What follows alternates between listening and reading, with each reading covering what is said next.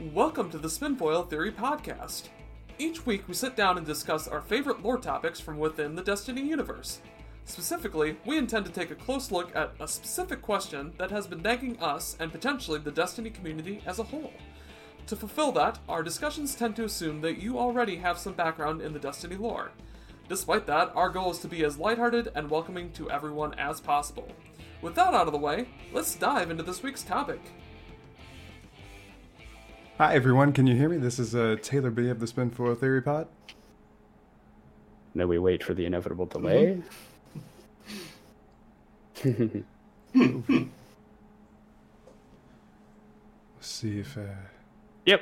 Uh, All right. Oh, yeah. Read you loud and clear. Thanks, Trams. All right. All right. Gooby, Excellent. gooby, gooby. I'm gonna start. I'm gonna start us off with some battlegrounds. I think that'll be nice and uh, sort of mindless for us while we while we check it. Welcome to the Spinfoil Theory Podcast. Uh, no, we cannot hear you. I really like that because you, if you couldn't hear me, you wouldn't answer. I really no. I like I like the cheekiness. Um, welcome, welcome to this special episode of the Spinfoil Theory podcast. I am your host Taylor B, and this here's the Bagelz. Howdy! How do? All right, and we're having a very special uh, cast today. This this recording will actually be our first live stream recording. So you know, I hope I don't curse too much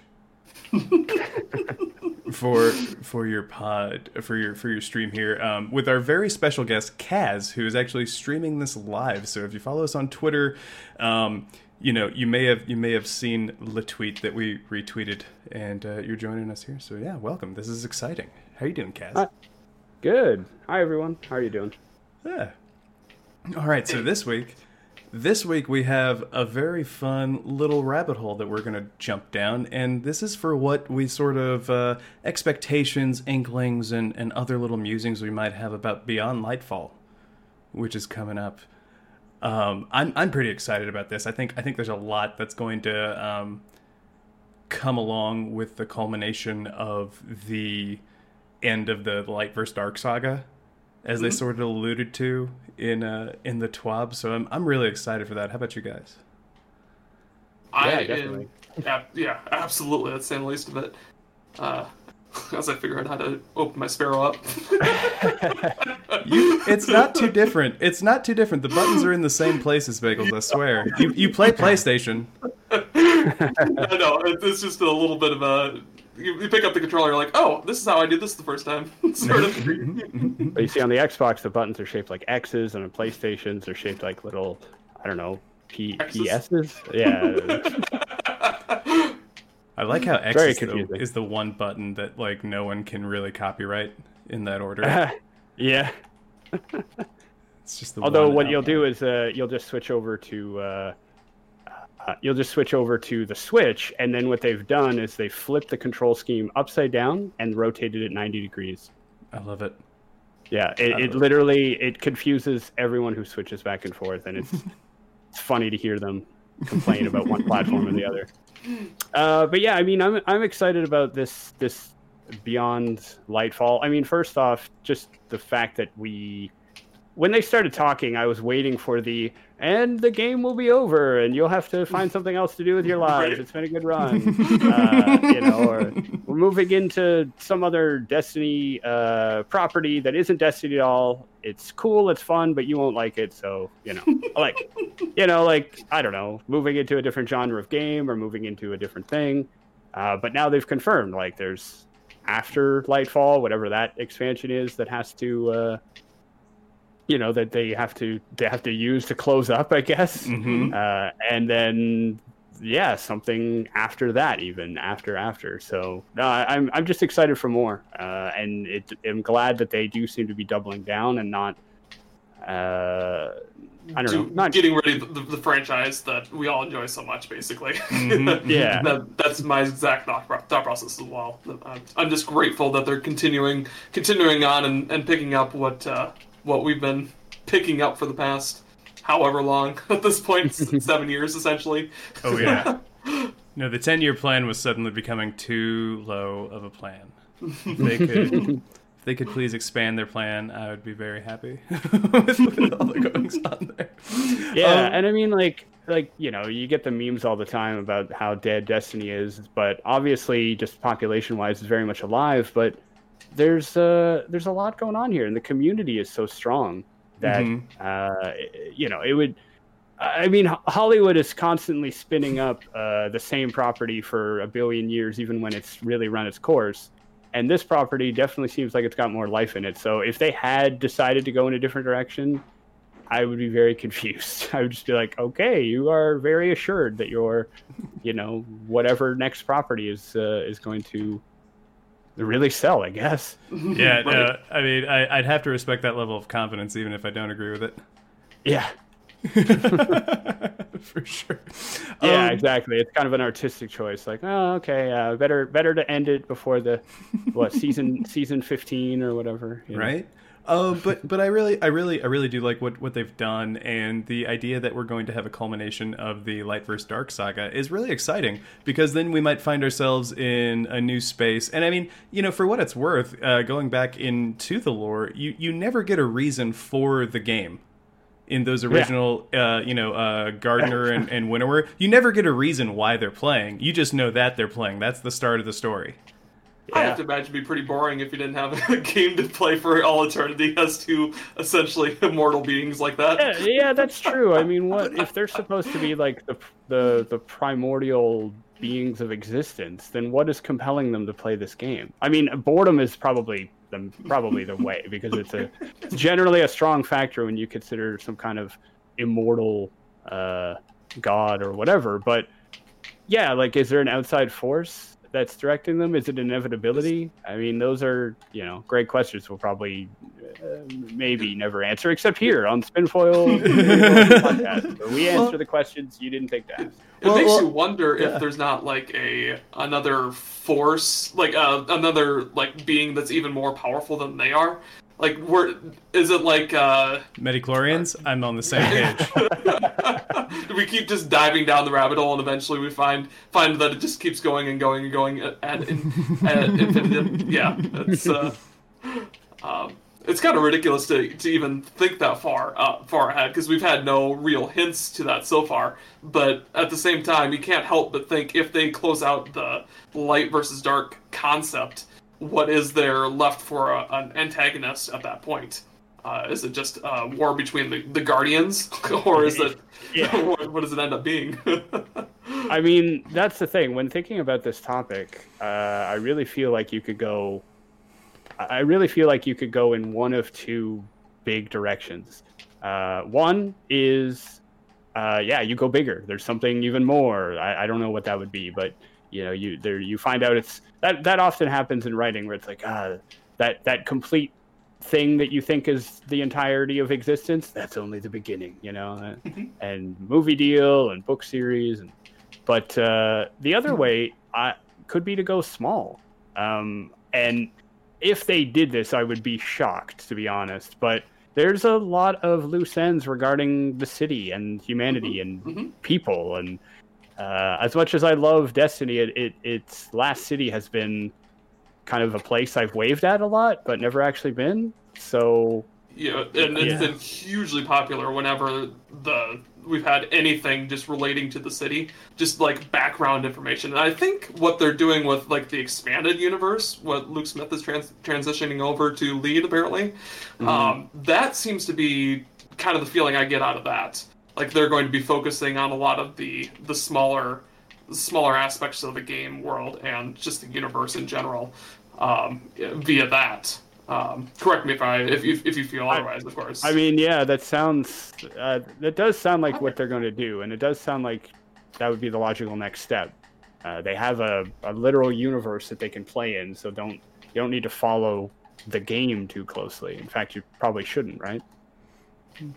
I, well, it, it, it makes me it certainly makes me wonder uh, if if they go if they go with this like next big thing like that would be interesting because you know there is the question of like who came up with the rules of this game did they do it when they were bored like like what have you that we've uh, kind of gone over but I also kind of wonder if maybe it becomes extra dimensional I feel like that's sort of uh, some seeds that uh, they've been laying with the nine and a few other concepts. Uh, you know, pretty pretty handily, just kind of like having him in the background with no real consequence, just kind of feeling us out. Uh, so if, if we're doing something beyond night uh, beyond Lightfall, I think I think there's a strong chance it could have to do with people who don't even come from the in-game universe. So do you think that that they will come to us or we will go to them? Well, I think they've been trying to come to us this whole time, but I wouldn't be surprised if we go to them. I mean, uh, mm. they obviously, you know, if, if they don't have too many type like too much reach within our universe, it really kind of you know says something to me that like, well, they have to be altering these emissaries and other people who serve them somehow. Yeah, I mean, and then there was all those, uh, all the uh, the dust lore talking about the the nine literally trying to like, literally trying to evolve themselves to fit mm-hmm. into our mm-hmm. universe, and that's the only one. That's the only one we know of, right? There could be, there could be more, or I yeah. mean, if they're uh, if they are connected to planets or something, well, there's there's a lot more than us. I mean, are there is there a nine of there? There's a there's your next topic. Are there is there a nine branch from Torobatl From mm-hmm. you know, like that. it's a legitimate question. Uh, yeah. Is, is, it something that's unique about our universe, or is it something that's um, certainly tied to just like a universal universal constant that these beings exist wherever wherever other beings uh, occupy a solar system. Um, wherever, whenever, darkness is together. Sorry, sorry, sorry. I couldn't resist. I didn't mean to. I didn't make this. I didn't mean to make this the Shakira cast. Again. Again, I know. Gonna get well. I was gonna say you're gonna get DMCA stricken, but if you sing it badly enough, then they don't come after you. I've learned this myself. Uh, well, yeah, and me singing it badly is clearly satire, so you know, protected. but, but uh, yeah, I mean, like, I don't know. Uh, there, there's actually I was thinking about it earlier. There is a third option. Uh, maybe it's somewhat related to one of the first two. Uh, you, we take the fight to them question mark but it's not maybe necessarily the light dark saga. It's just i don't know. Well, I, I saw this theory on reddit i think where people were wondering are we going to go and like are we going to go and reclaim the fallen homeworld and then just give it to them? Like is that is that ever going to be a thing? Or or you know take our potential remnants of the cabal alliance and go reclaim Torobatl like is that is that how lightfall is going to end? And or is that something we could do in the future is not be just not be at Earth anymore. Well, I would I would be I would be really interested in that because I, I feel like that would coincide with the traveler leaving the solar system. Hmm. Because I don't. Sorry, I, I got chills there, chat. um, in conjunction with that, if uh, if we successfully clear all that, um, I mean, it's worth questioning whether or not we'd have powers whether or not we'd have um, whether powers. What was that? We're gonna want those powers, right? Yeah. it, it, could it even be destiny at that point if we didn't have powers? Uh, it's uh, they could they could certainly make it interesting to say the least, but uh, it'd be it'd be a whole different different ballgame. They could be different types of powers. Like we could go down so many different like thought processes on how you could handle the traveler leaving us and how we would end up with uh, interactions if, like, say, for example, the traveler thinks that we have nothing more to gain from it. That could be a spike for it to leave, and mm. it could it could leave us with our powers in that that instance. It, it essentially chose us as, as, worthy successors to its its power, and therefore we didn't need it anymore, sort of thing. I feel like that goes yeah. back to my comment about the darkness when you had it inside you all along like the after right? school special. I, well, I was gonna say that yeah, like uh, Beyond Light seems to have set that precedent where you can find the darkness within yourself and use it. And I mean that's another that's another yeah, just giving you guys all these ideas. But that's another podcast idea. can we wield the light the same way? And personally, I think we can eventually. I, I think that uh, if we can wield the dark just because we believe we can, possibly drawing on the ambient darkness within us or all around us, it's an energy field. Anyway, um, then uh, I don't see why we couldn't do the same thing with the light, and I kind of predict that we will, uh, and that Ghost is going to be like, uh, "So hey, am I useless or what?" And it's like, "No, you're our friend," and that, that's why you stay because you're our friend. We don't need you, but we do need you. You're still handy to have in a pinch as our phylactery. Yeah, I mean, I can have, I can't open a door without you. So I mean, yeah, I played I played through the new light missions, and I almost dangerously played till I got the glitch where I lost all my veteran dialogue. uh, Yeah, I, I luckily backed out in time, but I did I did the uh, the stuff for that, and it was really oh oh no, it was really uh like interesting to me that like one of the first things in New Light Your Ghost does is flex that he can open doors. get ready for this. You're Yeah, you, you don't even want to know. this. Yeah, you don't even want to know about these doors that I can open. Yeah.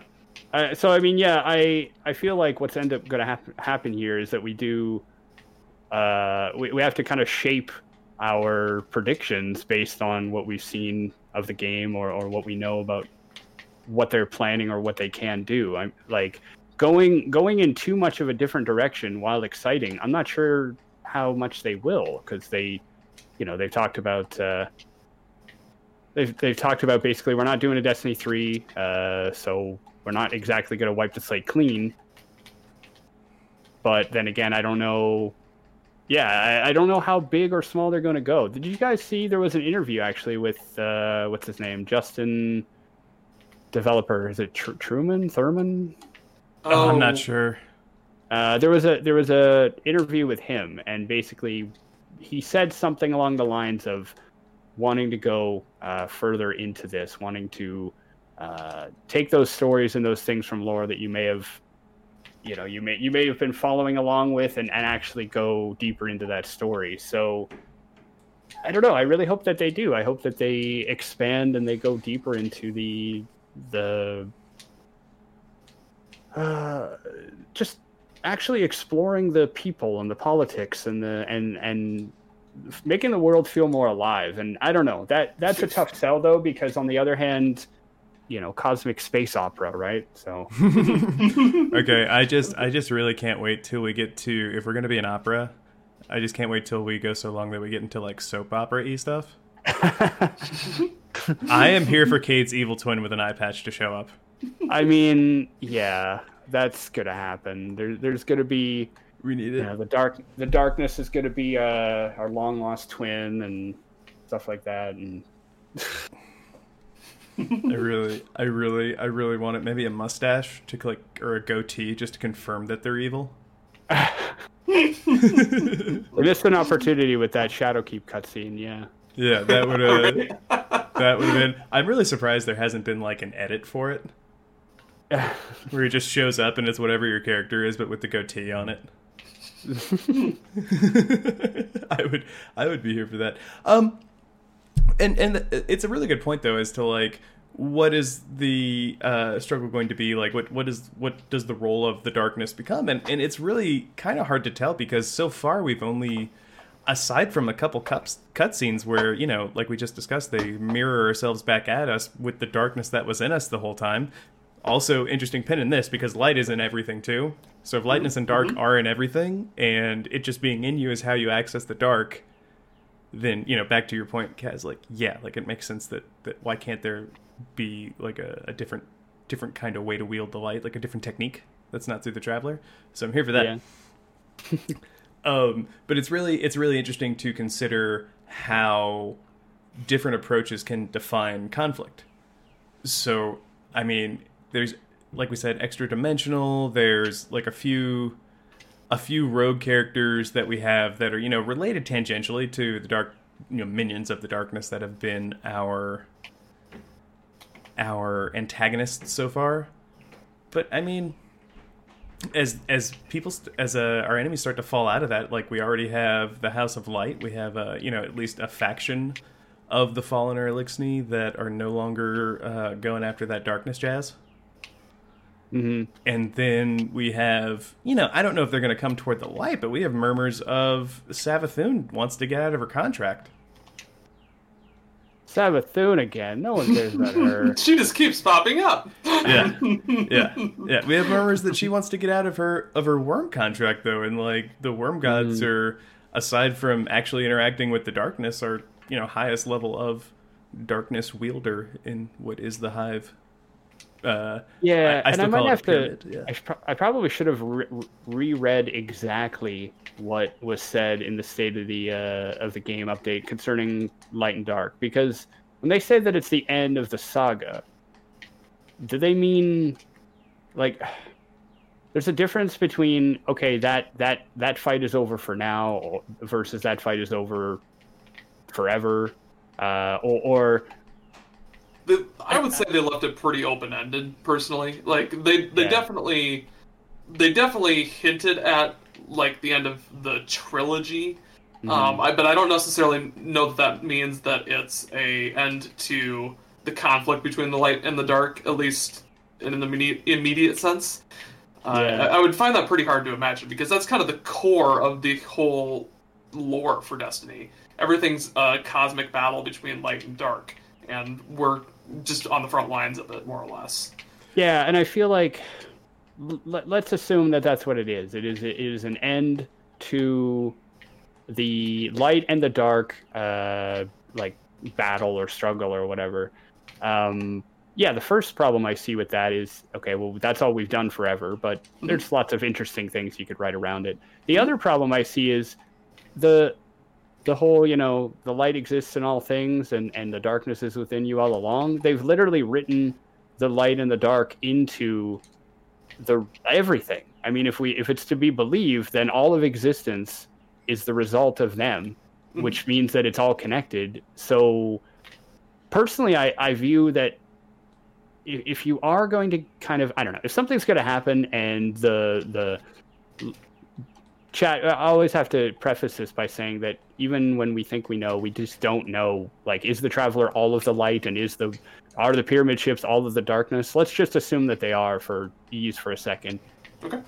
if uh if that's true and then the end of lightfall or lightfall plus one is the end of that battle then personally the way i see that happening is they we do something or they fight each other and they as entities are gone but like the the force of light and dark remain you know what i mean like like I, I like they uh, not not you strike me down and they become more powerful than ever before. It's more like well they're gone now, and there's still ambient energy around that we use and and, and everything. Uh, like the the guardians could still pull on that power, and maybe the darkness could still influence, but as a just as a as a you know just as a malevolent uh, force with no No sentience. or will anything. behind it. Yeah. Yeah, I actually, Um, well, I actually wonder about that because it, it's, it's really odd to me that, like, uh, primeval forces would would have like that level of agency. Like in, in a lot of uh, you know fantasy media, leaving uh, space fantasy out of it, you kind of they kind of just do what they do. Like it's not that they're uh, a, a great example for Marvel Comics fans might be Galactus. Like he is just there to eat worlds. He's doing it uh, like amorally, or I guess like wi- without without morality, like in consideration, because it's just what he does. It's what he's meant to do. Uh, if you view it as bad, it's probably because you're getting eaten. um, and that's that's like the only the only real difference between that. And I- I kind of wonder, like, it seems so interesting to me that light and dark would have motivations if they're basic if they're basic forces in the universe. Yeah, yeah. The way they've, yeah, you're right. I mean, they they both seem to be these forces, but also, They're more like Uh, tools in, in that sense. Is kind of how they've set it up so far. And, and Bagelz, that's not a cool name to call people. uh, I'm kidding. I'm kidding. yeah. We've got Trams in the chat saying, "Book of Unveiling describes the light and dark running into the universe they created, so they are in a lower form." See, that's a that's an interesting point because in the Book of Unveiling, if I'm remembering it correctly, it sounded like because, well, kind of uh, kind of the Schrodinger's cat Heisenberg uncertainty principle. Once you observe it, you've locked it in, and that's what kind of seems to happen with the light and the dark. Is once they decide, well, once the universe is created, uh, then that excludes That's- any other type of universe for being like being created by that. and they've created their own rules that they then have to follow as well. yeah, and I found that an interesting consequence that uh, you know that they they have to. Oh, oh no. Uh, that. No. oh, Destiny One rules. Yeah, I remember that. Running Yeah. into Fallen Saber, Arcfield. But uh, yeah, like once they entered their own game, they have they are now limited by their own game, which could very well be the path forward for this. That that could be what happens is they're not ultimately unable to escape the the rules or the confines of this this game and this universe, and that's how they are either ended or uh, I don't I don't know. Do you think there's a chance maybe they're extra dimensional then? Well, I mean, that yeah. Whenever whenever you bring up dimensions or time travel in Destiny, you start your own podcast, right? Because it, it, it there's I so mean, that's many. what got us started. Yeah. well, there's just so many possibilities. I mean, big question on that is: Are there other are there other dimensions, and does light and dark uh, work slash influence across those dimensions as well? You know, like the, the is light and dark universe like truly multi universal? Um, Multiversal. well, well, we do know. So, so that that's an interesting an interesting thing because it it you know going back to the nine sort of like uh, heavily suspected, not not quite confirmed extra dimensional beings, at least in my view. Um, right. uh, they they seem to play with both, right? They seem to play to play with with what seem to be the makings of our universe, and they're trying to figure it out. They're trying to figure out the rules so that they can uh, they can. I don't know if it's invade, but at least like they, they, they want they want in.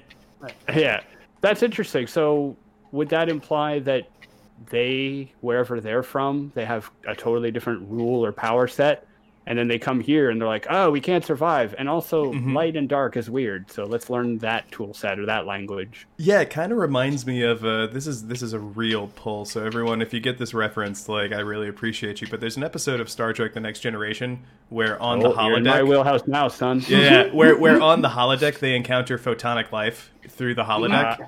And they're they're really hostile toward the crew because they think they're just murdering people indiscriminately based on their on I think they were doing like a G-man uh, uh, was just- program or yeah, something like like that. The game, yeah. And so Yeah. when when I think it's Picard finally gets them to talk to him, he's like, "Yeah, like we're carbon-based life forms," and they look at him like he's crazy. They're like, "No, all life is photonic." That I think you're thinking of a Voyager episode, and Is it Voyager? Okay. And they uh, they were doing like a Flash Gordon Captain Proton thing. Uh, That's cool. and yeah, the photonic life was like, yeah, the, the- these are all the real people, right? Uh, the crazy guy with the ray gun and everything, and they're like, no, we're real. They're they're made up. Um, and yeah, they ended up having to like they wouldn't they wouldn't believe them in the end. They had to just convince them that uh, they had to work with their holograms to basically take out the uh, the photonic life. Mhm. So yeah, that's a good that's a good reference. I mean, maybe maybe that's it, and it does that does kind of line up every time the the nine communicate or speak with us or anything. They just they don't understand. We don't understand them. Uh, it does seem like you know they're trying to. I never saw what was it Arrival, but it does certainly seem like that, where it's just like nobody. Uh, Just a lack Nobody- of ability to communicate effectively. Yeah, which I guess is what the whole emissary i- was for, right? Is Mhm, a is a bridge. Um, but yeah, I like it. Yeah, no. So, so to me, it's it's a really interesting uh, juxtaposition. Just going back to the earlier conversation about, uh, well, you know, do they exist in everything? Because to me, that's that's uh, you know, in timelines, in the different timelines we've we've uh, be, been made aware of one way or another, like in or out of game. Light and dark exist because they they all seem to be forked. Uh, forked uh, timelines of the one that we also stem from yeah, true. Like all of uh, Exo Stranger Elsie's, you know, she hopped through time, different timelines, and in all of them, it was all about the battle of light and dark. Well, I, I, I actually I actually wonder. Uh, you know, we we've said this on the show before, but I, I really wonder if because there's some cards in D one and uh, kind of how the dark future ends. It's that she always goes back to like a fixed point. Now, in the dark future, that is a different fixed point than what is originally referenced in uh, D one. Uh, She's already at the tower. Cade's alive. He's coming back. Uh, I think talking about killing Taniks.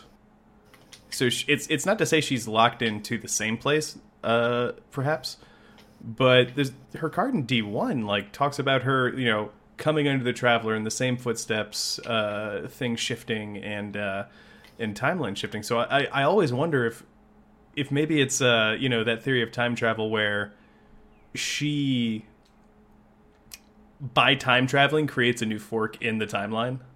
Mm, the uh, Back to the Future, you know. Uh, well, Back to the Future, it's one contiguous timeline. That's why they're able to change uh, the past and the picture changes, even though that doesn't make sense why someone would be posing in a picture by themselves with their arm kind of around someone who's not there anymore. Right. yeah, it's true, but they describe it as a as a for as a, a branching off timeline, right? Uh, they actually, I don't think they ever explain it. Well, I, he, there's anyway. There's a scene where he's he's on a chalkboard and he draws a line and then he does like a fork and you have to go back. Oh, oh yeah, for for for future Biff. Yeah, yeah, Yeah. Okay. Um, but uh, no, I mean that that makes sense. Like uh, maybe by the act of time traveling, you have kind of just. So are you suggesting that by doing that, it's just it's a you can't go back and it's a it's a new configuration you've made? yeah, because It's, she it's comments- automatically a new fork, and you yeah, it's because I think I think that's at least a fair way to think about it. Um, the, the, the one one one theory to look at it from. Well, I, I Yeah. recently completed the um, the Europa uh, Clovis Clovis Bray uh, stuff on my Warlock. One of my not my main character. I, I I'm a Hunter main uh, friends, but uh, but uh, I, I recently did it too, so I could get the new aspect from this season, and in a lot of those interactions with Ana, Elsie kind of comes out and says like, "I'm from a different timeline." Uh, yeah, and she notes that she's like not native to this one. But like i really want to push this out here like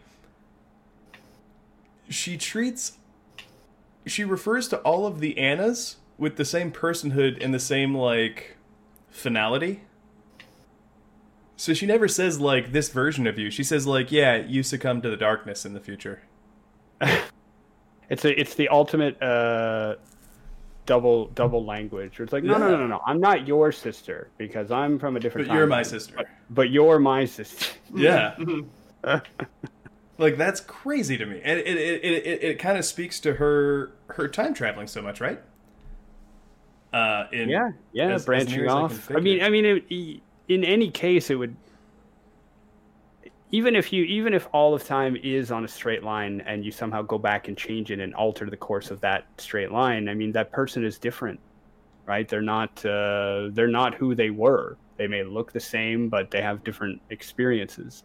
Hmm yeah, I don't know. I th- this is this is a this is the problem with with some of the well, probably all, but a lot of these topics is in order to move forward, you need to have a good understanding of the past. And unfortunately, with Destiny, there's so many bigger questions that aren't really solved. I mean, I think the closest we have is some things like okay, the the light and the darkness are are these possibly primordial primordial forces that Mhm. control creation and destruction and apparently made our universe if you believe one of them. And yeah uh, uh, and uh, do, how does time travel work? How does uh, so i mean that's that's why it's so hard to answer this question about what is coming after. And i kind of Mhm. I really do want to know also what is going to be the difference between Lightfall and Lightfall Plus. Like Well- the the expansion that's coming after Lightfall, is it just going to be like a don't worry friends, uh there is something after this I and here really- it is. I or really, I really want to put this Yeah. out there. You know, with all the time traveling people that are now our friends, what if we lose in Lightfall? What if Lightfall is about how we lose the fight? that's definitely one that's been popping up a lot, uh especially when people don't realize that the dark future is a possible one. hmm I've seen that kind of going around, and I have to remind people like it- it's a possible future. It's I'm or here, one that, that that other people came from, not you know I'm here for missiles of Allah, though. for be- for uh, peg leg bearded Zavala. Well, all right. So peg leg Bearded Zavala, uh, with with even without his ghost, was still able to stand on the Traveler. Now, granted, it's, he he used a device to like supercharge it, Mm. but he was I able you- to to suck to suck light from the Traveler and then wield it. I mean, you're not going to hear much argument from me. I'm one of the, you know, I, I'm pro Zavala. I've been in that camp forever, despite the writing of Destiny sometimes forgetting to kind of do that as well. uh, looking at you, Saladin. Um, but uh, yeah, I mean that would that would definitely be that would be pretty compelling. Is is we? Oh, that opens that opens up a can of worms because w- when you say that we lose, there's essentially two ways we could go. We can go forward or we can go back. I, I say we go. I say we'd have to go back. Oh man, I mean, are we gonna are we gonna finally get the destiny that lets ex- explore like Twilight Gap and the Battle of Six Fronts and are we gonna are we gonna you know end of what was it Deadpool two like go around and right all the wrongs? Yeah, no, we're we're we're totally bringing back. um God, what what's his name? Matt Damon. We're totally bringing Ah. back Matt Damon, who is Des- Cade Six is now Matt Damon. Oh, I don't know how I feel. He's just gonna parachute in at the end of the movie with like an Uzi we gave him because he's so sweet. that's that's what I'm hoping for. I mean, I don't mean to. I don't mean. I don't mean to put anyone on the spot if they hadn't considered this. And if Matt hadn't, Damon hadn't is really considered the throwing Matt them off. Damon verse. Well, all right. Just just when you imagine human Cade from now on, just imagine that Matt Damon. No, I refuse. No, he's got he's got khakis on. You know, he's there. No. he's there to I work. will He's a team player. brilliantly Canadian Nathan Fillion. That's what I imagine. I mean, por, por qué no los dos? yeah. I'll just superimpose them, you know, duck, rabbit, duck, rabbit, or whatever that illusion is. Matt Damon, Matt, Fillion. Damon.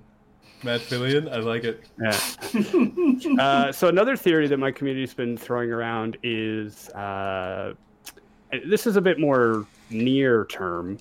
Uh, anybody who's caught up with this season so far, and I, I'll, I'll kind of speak loosely about it, I guess, in case some people are catching up on the week's challenges. But uh, yeah, there is a you know right now we know the season of uh, season of Chosen is about this. Uh, conflict between the the cabal and and, and humanity and the and the vanguard and uh, there's a, a plot that is uh, thickening and apparently there have been some npc voice lines heard in the tower that could be just ambient or could be old and give new context but it almost seems to suggest that there may be some humanity who's working with uh, the cabal Mm.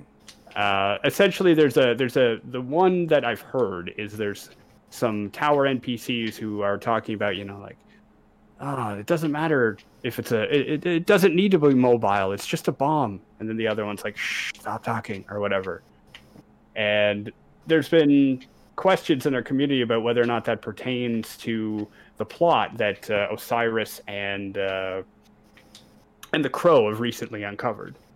Mm. and then wondering if you know if uh, you you combine that with the was it the uh, citizen what is it called? Citizens of the last city or something? There's the, that web lore that came out back in Mhm. october Mhm. um, where people were really voicing their uh, dissatisfaction with the traveler or with the with the guardians. And there's there's there's been this like will we have a civil war? Will the last city break apart? Will we go living on the outskirts? Like these have been threads that have been pulling at us i think throughout the entire history of the game of the franchise but especially now as everything seems to you know surround us and and there's fractures from within as well Well, well, and, and it's worth noting in that too that the you know even without us the that we know of. Speaking of time travel, even without us, uh, the the last city has a history of civil war. Like the Concordat didn't leave because they like were asked politely but firmly to. yeah true. Um yeah i mean it's it's not really hard to imagine. I even as much as last season uh oh no two seasons ago seasons of arrivals the hollow words fusion rifle. It's uh, apparently a intercepted uh, recording of a consensus meeting and they're all like they're all at each other's throats basically. The only thing they can agree on is they don't care about what Zavala's doing Uh, they they don't like the New Monarchy, Dead Orbit, and Future War Cult are all disagreeing with each other, except on the premise of, well, somebody else should be in charge. But also, we're not going to do anything to make that happen. So. right. Hmm.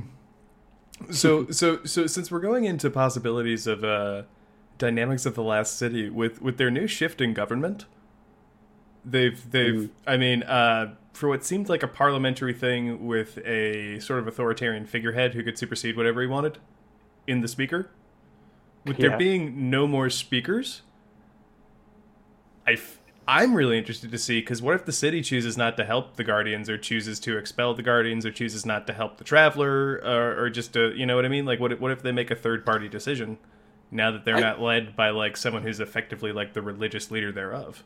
I could see a scenario where the Guardian, like a certain sect of the Guardians, essentially betray the last city. Uh, I I think there's a lot of, especially with the Dark Future uh, Mm. timeline that we've seen already. Uh, there's enough evidence that that certainly enough Dark Guardians exist that the denizens of the last city could just decide, hey, no, we've had enough of you, you hooligans here. Uh, we're gonna move on without you.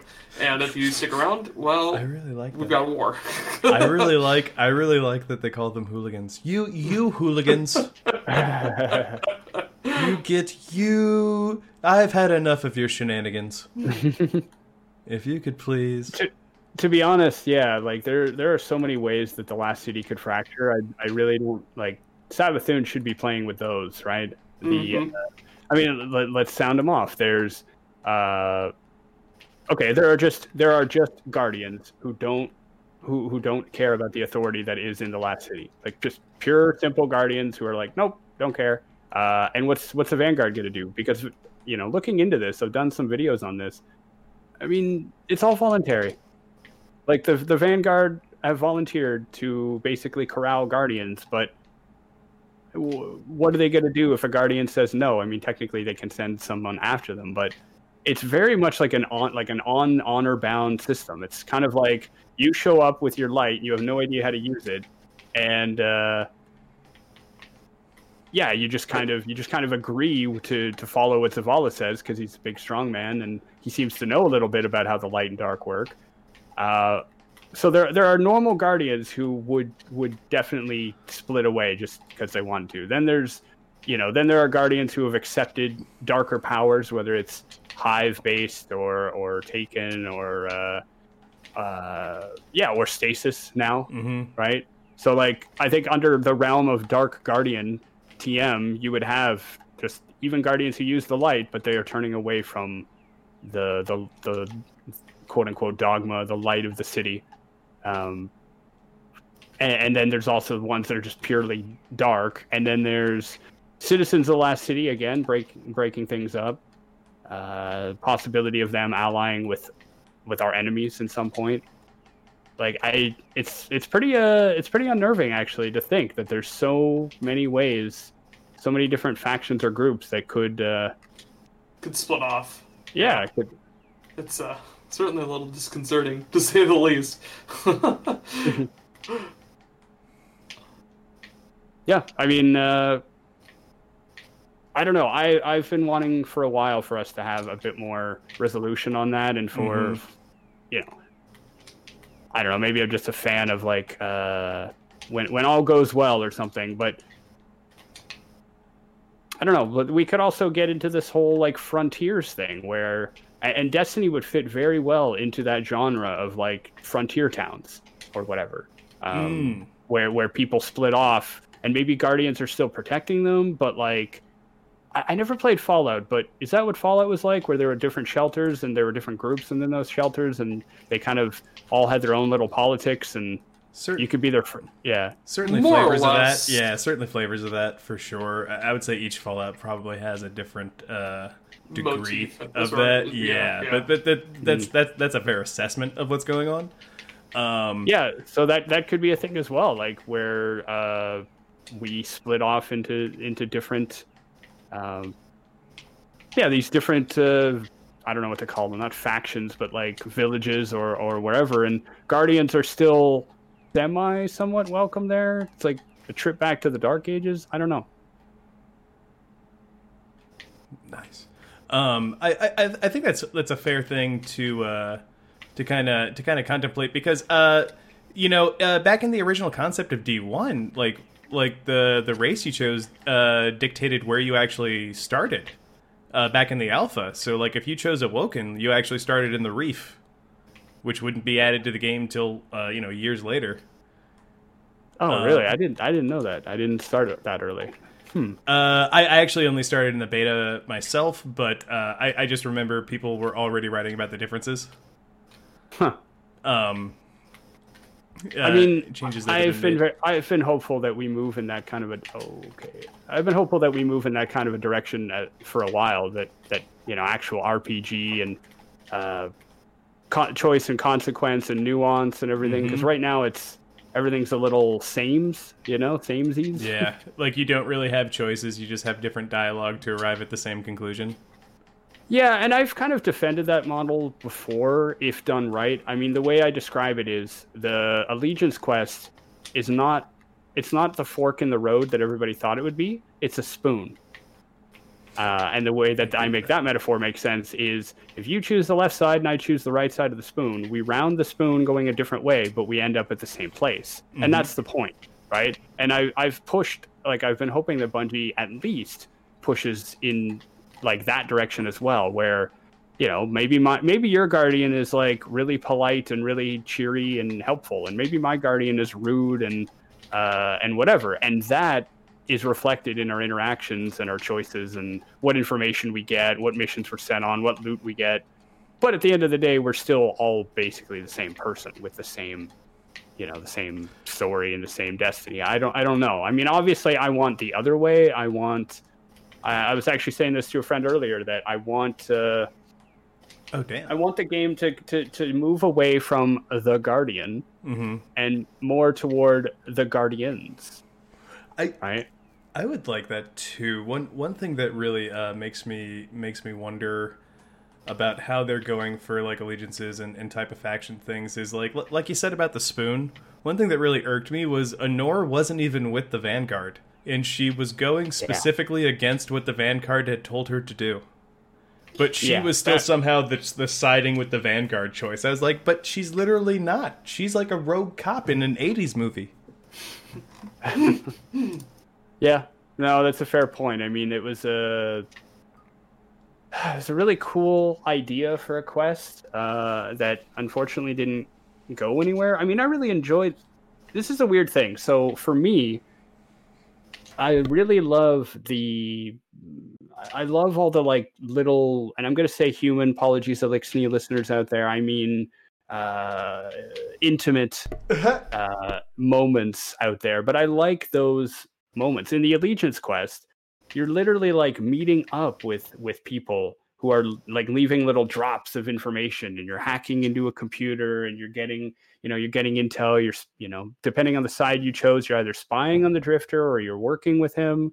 Uh, i i like that kind of stuff, and I've been wanting to see more of it and we do get it i think we're getting it in the the how the seasonal structure is modeled like we're working with osiris and and uh zavala and, and everybody at the war table and and the the battlegrounds each of them has a specific purpose that you know and and, and it destiny is a looter shooter so you can't go too far in the in the direction of you know maybe typical rpg or whatever but i think there's a lot there's definitely a lot of room for um, there's definitely a lot of room for that kind of element within the game because that's that's how you keep the game personal right? Forsaken forsaken starts personal and then branches out into the epic right? The story of vengeance that it ends up being oh you've now oops you cursed the dreaming city you know? Like uh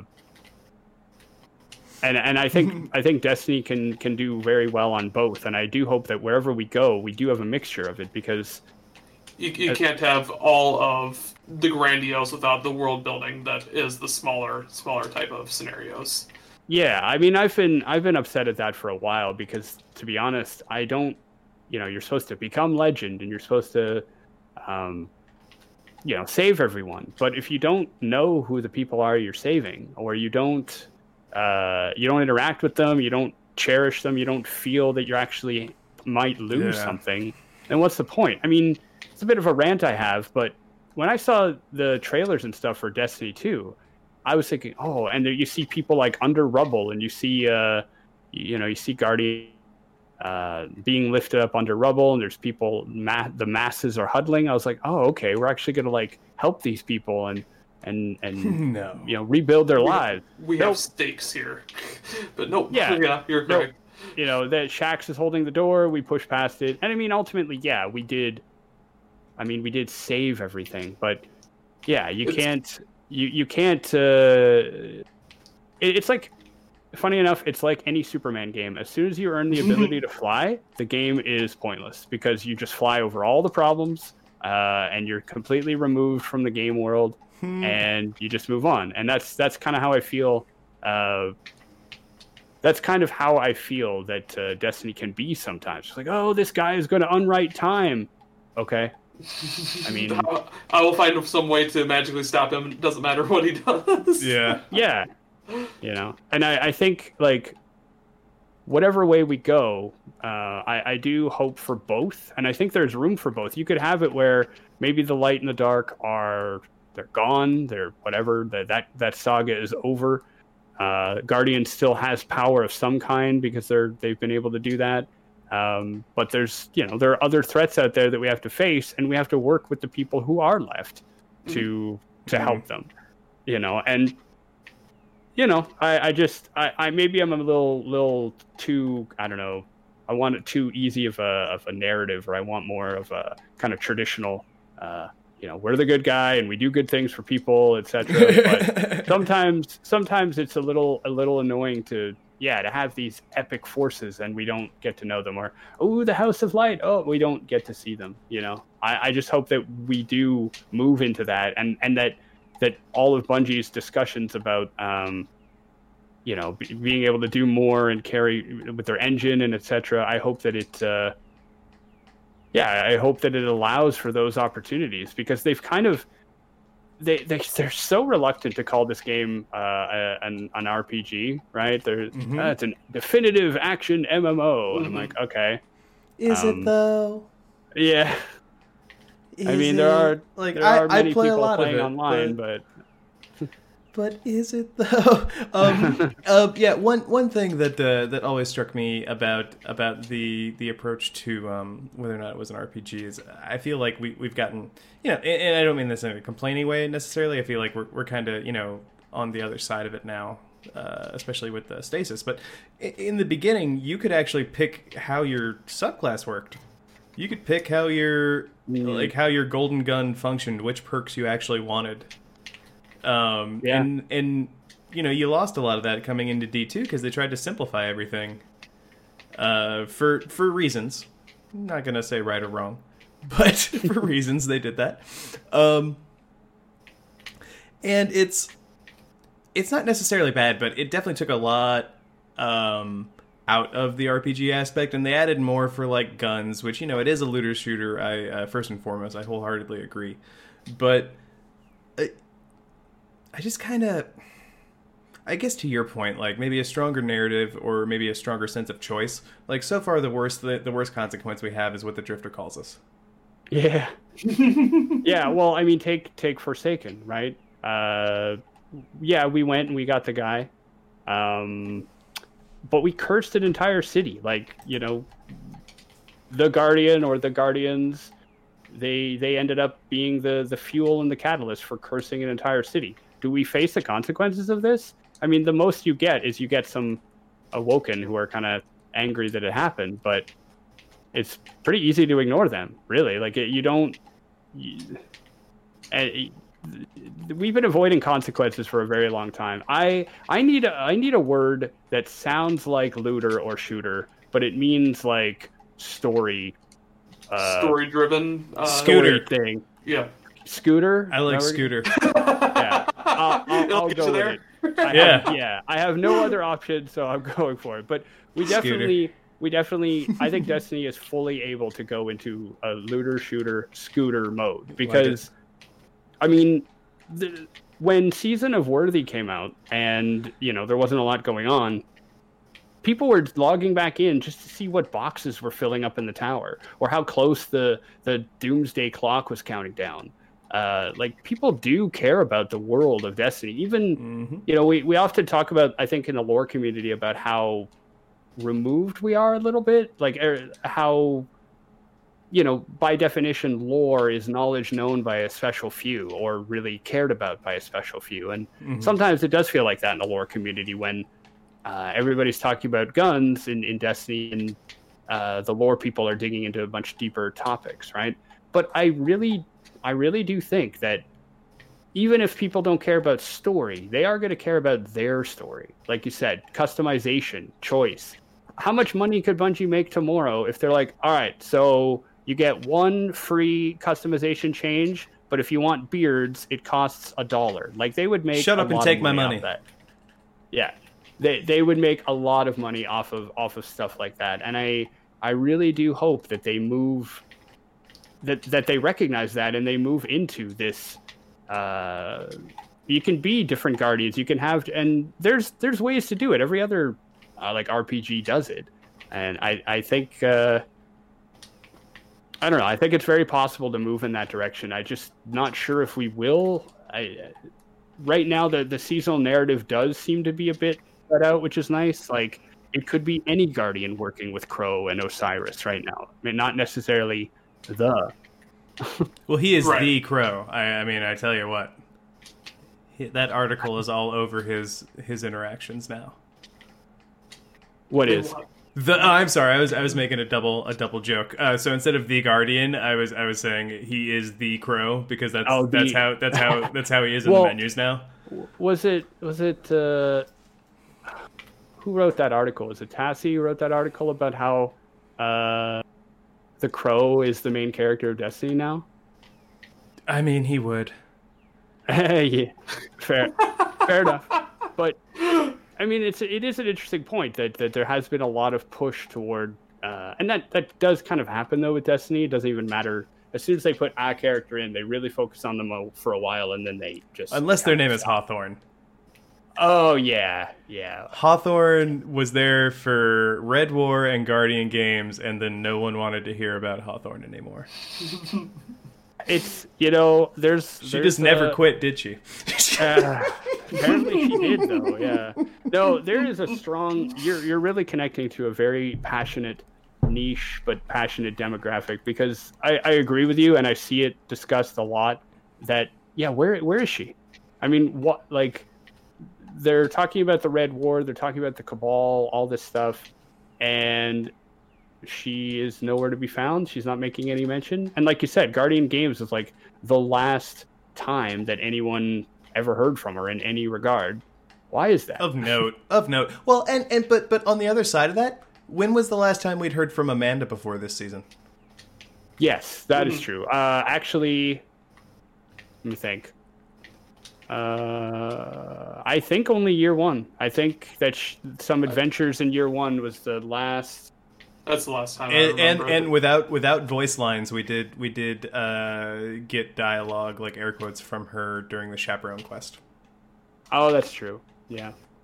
but not not voiced, written only. If that makes a difference. I, I think it boils down to the same thing as it does with Ikora.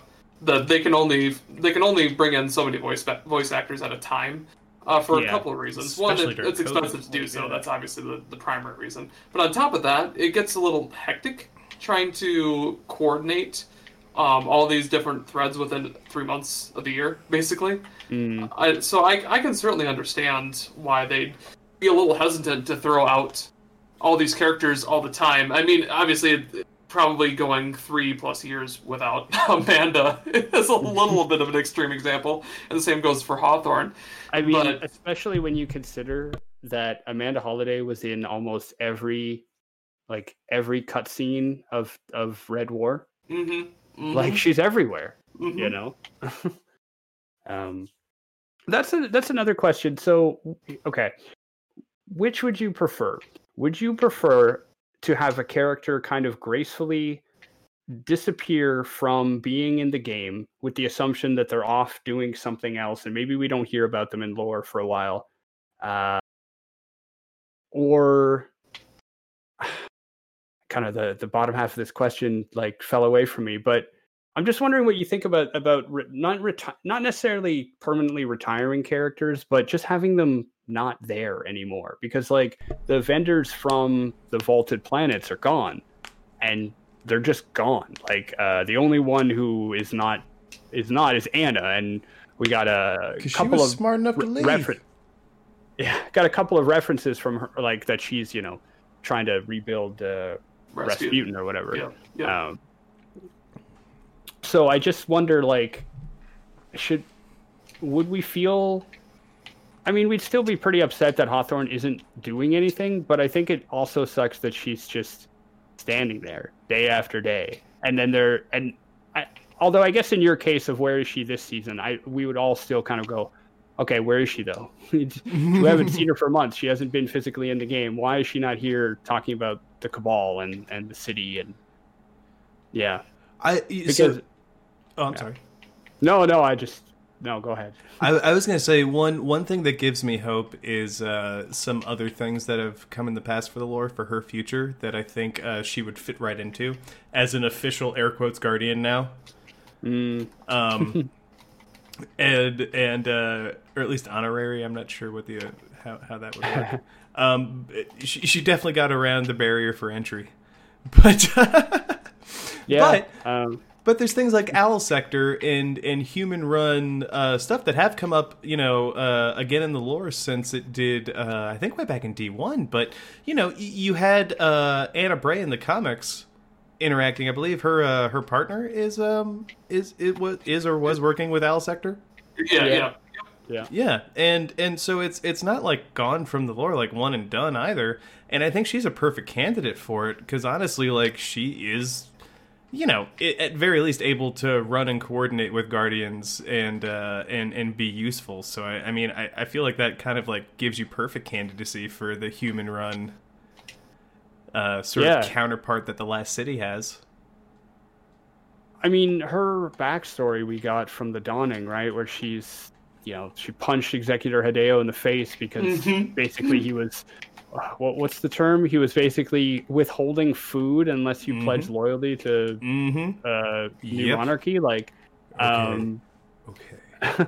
Can we go back to one of our favorite theories from the show that the new monarchy are air quotes communists?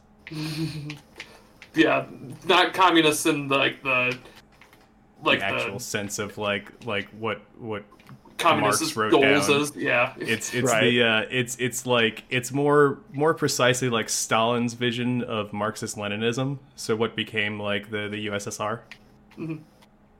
I mean, it's been a while since I re- like looked into political theory, but it makes sense, right? Unite everybody under one like one banner, one perfect man or leader, Mhm. uh, and then I wouldn't be surprised if they sided with the cabal because that's exactly what they are. Yeah, it's true. That that would be an excellent way to fracture this last city right there. Uh, introduce uh, one of the factions as uh, as essentially an enemy of of if not the guardians, then uh, just a, a faction that is inherently aligned against the player. Um, Yeah. I yeah, we're see that. getting getting people in the chat talking about other people who could possibly qualify as you know quote unquote guardians who aren't gifted with the light. I mean, other NPCs like Devrim Kay, right? Mhm. Um, I mean, it- it's the same. It, it depends on the on what I that definition is for and what the title is for. So so Um, so for what it's worth, chat, um, I would I, I would be willing to to say yes, they they are in, in the same class of of people. Uh, but what I'm referencing specifically is the lore from the last Guardian games. Uh, Hawthorne participates as a Titan, so like you know you heard it here first from the Hunter. That's why they that's why they won. That's all I have to say about that. yeah, I mean, uh, that's another thing that bothers me, and it goes to this whole question: the factions, right? Hasn't Bungie been like officially quoted in one of their articles as saying that they're they're not they're not bringing the factions back in any near term because they're kind of more trouble than they're worth, or something like that? Like they, there, I, I thought I remember there being some explicit dialogue that basically points to the idea that the factions are more Gone. of an investment than uh, Then it's worth. yeah, which know. annoys me because again, I mean, there's your there's an easy system, and again, the answer seems to be just combine them, guys. Destiny One and Destiny Two had really great things. Just combine them, all right? Like mechanically speaking, uh, a group that you can pledge loyalty to all the time that influences what stuff you get, what quests you go on, what gear you get, uh, etc. That also then has like a once a quarterly, you know, political system or rally or whatever. That's cool. That's fun. Mhm. Um, but uh, lore wise, yeah, it bothers me that they're basically gone. I mean, okay, I guess uh, there is a reference to there is a reference to Future War called this season. Um, it's uh, well, anybody who's been grinding out Salvager Salvo, check your lore tab on that. Um, but other than that, I guess the last one, I mean, Dead Orbit's the only one that's still in the tower, right? Like, Uh. like Arach Jalaal is the only one that's there. Hideo and Lakshmi are gone. Have you noticed that? I had not yeah. actually. Uh, yeah, Yeah. no, they, they, they are. I think um, I think the vendors have been gone for a little while now, and actually, if, if you if you want to talk about it, I think everyone, even the NPCs you couldn't talk to, are gone from the Future War Cult. Uh, little uh, '60s Art Deco room. Yeah, I think I think There used to be people sitting in the chairs with like headsets on. I, I. I think we do know that Lakshmi is working with Ada on that uh, one project, though, don't we? The uh, yeah that that was mentioned in Hollow Words that they would like work together, yeah. kind of rebuild Rasputin or something, Um, or was- or just other technology. I think. Yeah, there was. Some people were suspecting it was going to be the helm, what the helm became this season, essentially. Mm. Um, but clearly that didn't exactly pan out. But uh, um, yeah, I know there is a specific reference to to Lakshmi and, and Ada in regards to a, a technology. So, so bringing up Lakshmi, this is this is a little bit of a of a tangent from from the original topic. So forgive me, everyone. So Lakshmi two is because you know you know the the back in the day when when we first like only had the fan reset theory as opposed to the confirmation we have now there was this idea that like what's going on with lakshmi 2 because they think that the the, the popular consensus was that uh, you reached a point where you had to reset Mm. like based on like memories or whatever and you know through the europa lore in the case of uh, of banshee or clovis i think i think you kind of discover there can be a number of other reasons and it just seems that like the number of resets seems to be what actually degrades the file because as like broken as he is with his own memories all those resets happened before he would have ever met Cade Correct. Yeah. And he has trouble remembering like him he has trouble remembering uh, other people that that aren't in front of him anymore and so i actually wonder if it's uh, you know it, it, in the case of exos if it's the wonder of if it's the number of resets that actually affect memory degradation as opposed to uh, Well, as opposed to, even like, in the- like the- the yeah. um the lore, it's the uh the is it the Lost Lament lore or the uh, what's the lore book I'm thinking of? The one where basically they're defending against the Vex uh, between the Stranger and Mm-hmm, uh, and the uh, Brave Clovis one. Yeah. Um, that in there they reference that uh, they're burning through the memory banks so quickly that they're actually fusing together in that instance. So that would certainly help explain why Banshee in particular has so many memory issues. Um, he's we don't have a whole lot of other exos that I can think of that specifically have memory issues like he does. Uh, correct me if I'm wrong on that, but that's that's what I can recall. Uh, Yeah. he's he's the well. All right, so there's memory issues that they all have. I feel like, and then there's there's like his sort of the one that always gets me is that little uh, little scannable in the tower that says he tries to sign it as a different number banshee. Right. Yeah, because even Ghost like says there that the reason he's done that is Yeah. because he's been reset so many times. But that was that was way before Yeah, you know now beyond beyond light and all the like he, he never stuff. would have been another banshee at the tower. Correct. no You know, you're right. I mean, they they make that clear in that book where uh, he says, you know, why not? Let's see what Life 44 is going to be like. or Yeah. whatever. It, uh, Uh, maybe maybe it's different different writings at different times, just having different uh, different focuses from the uh, Maybe. from what, I what mean, was what you was could the, make uh, it the writer's bible. Yeah, and with the exos, you can kind of make it make sense, especially if there's like a special case or or whatever. I mean, Banshee's a pretty special case. He's literally, you know, top of the line. He's not uh, not some random exo. No, he's Clovis Bray himself, right? hmm Well, I, I, I Uh, really find it interesting that uh, that Banshee and Clovis have different voice actors, Yeah, that is pretty. Uh, that is interesting. as opposed to like one voice actor doing a different voice, like in the case of uh, Uldren Crow. And, yeah, true. and like I don't know if it's they that they couldn't get John DiMaggio. Like I, I I I don't know. I've seen him speak at cons. Like he seems like he would be very agreeable for all kinds of work. For- yeah, I, for I what also wonder, worth. like, yeah, maybe they just wanted to go in a very different, specific direction. But then again, you don't get a lot of dialogue from like uh, original Clovis, right? You get some in the raid, uh, and some for the Legacy Lament quest. So it is kind of Um, weird to get a, a new person for just that. Well, you also you also get dialogue from him in all of the uh, survival, the the Oh, that's trainings. right. That's right. Yeah. yeah. Uh, yeah, Chad is bringing up a good point that uh, Ada-1 is coming back. So I'm excited do for we it.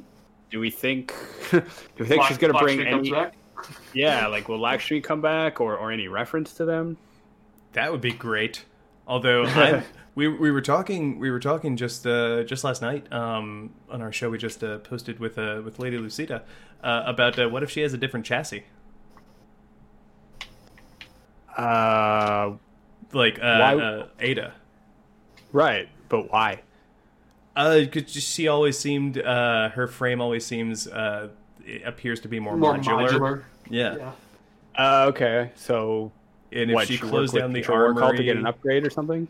Well, uh, that that could be, or maybe uh, Future War Cult uh, approached uh, her with some new data that allowed her to uh, to do something new. Like I, I'm not sure where the story is going for that, but I would be really here to sort of see, you know, if her coming back as the fashionista aside, like I would really love to see like her come back as like an armor hardcore, like how she started out, and actually start like giving us armor.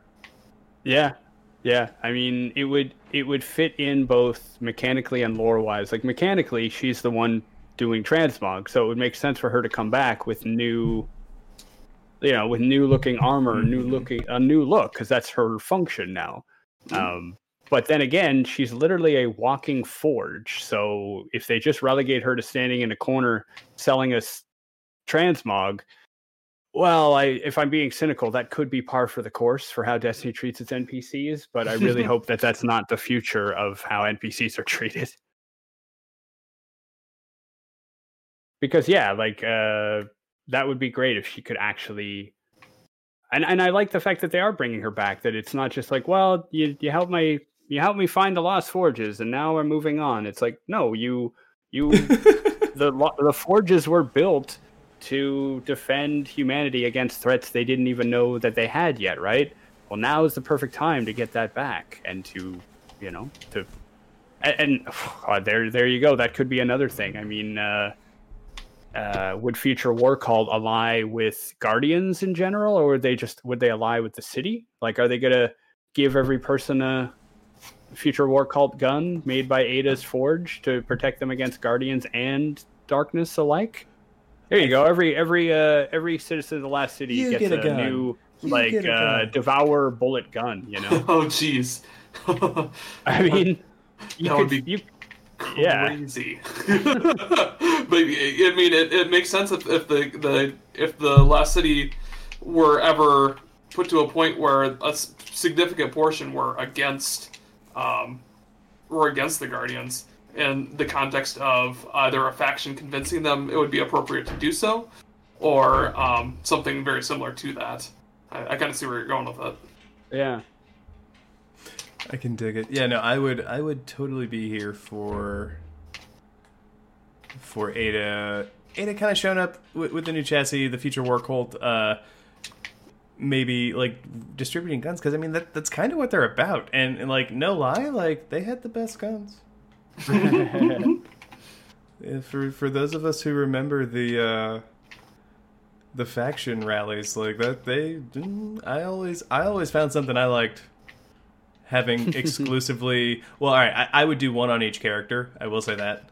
Yeah. So I could. Well, get you gotta get you gotta get that red shader though, right? That Only- also did that ever feed into your theory? Because that's just sitting right there. Uh, uh, it was it was one we actually tried to like we uh we sort of say like yes there is the obvious, Mm. um, but we really tried to we we really tried to base it more in uh yeah, their the philosophy views. of the, the yeah because because they Exactly. actually they actually want to like take away a lot of autonomy that the city has and they want Yeah. they want people to be severely punished for speaking out against like things like whoa and they are not even trying to hide it like i will say that they wear it on their sleeve Yeah, I mean, ooh, uh, getting some touches And- of reality creeping in there. Well- well, so here's- here's wear the- such a such a terrible philosophy out in the open like that. It's yeah, it's interesting. Uh, so so I, I i really want to uh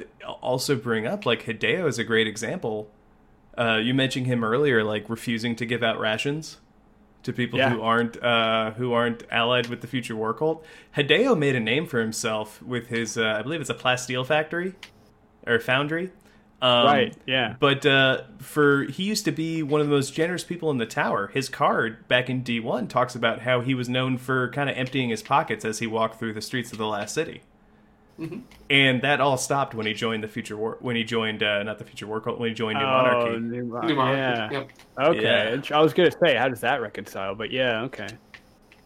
Hmm. Yeah, so it, it it just really becomes this interesting thing, and I I actually wonder if it's because he won't, or it's because he can't, or if it's because he's been radicalized. Uh, because Could be. All, I mean, it could be a combination of those very easily.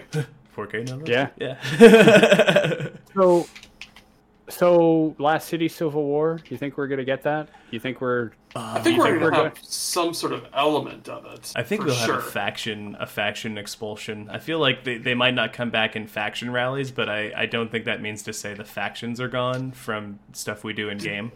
Did you Right. guys see that? Uh, I think it was on the. Was it on the Dino set that they put the, the concept art for? There was like a trinary, uh, trinary star symbol on that. I did see that. Yeah, there was somebody had Which- zoomed in, and there's another one on the other set as well, but I don't remember what.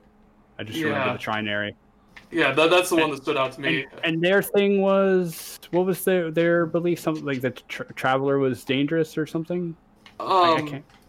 more, Uh, yeah. They they they they believed in uh hmm. They weren't about balance. I want to say off the top of my head, and if I end up being wrong, forgive me, everyone. But uh, I, I want to say they were the ones that imagined a uh, a third path, as opposed to like it wasn't about balance. It wasn't about that. They they they didn't think it was like a binary struggle. Hmm.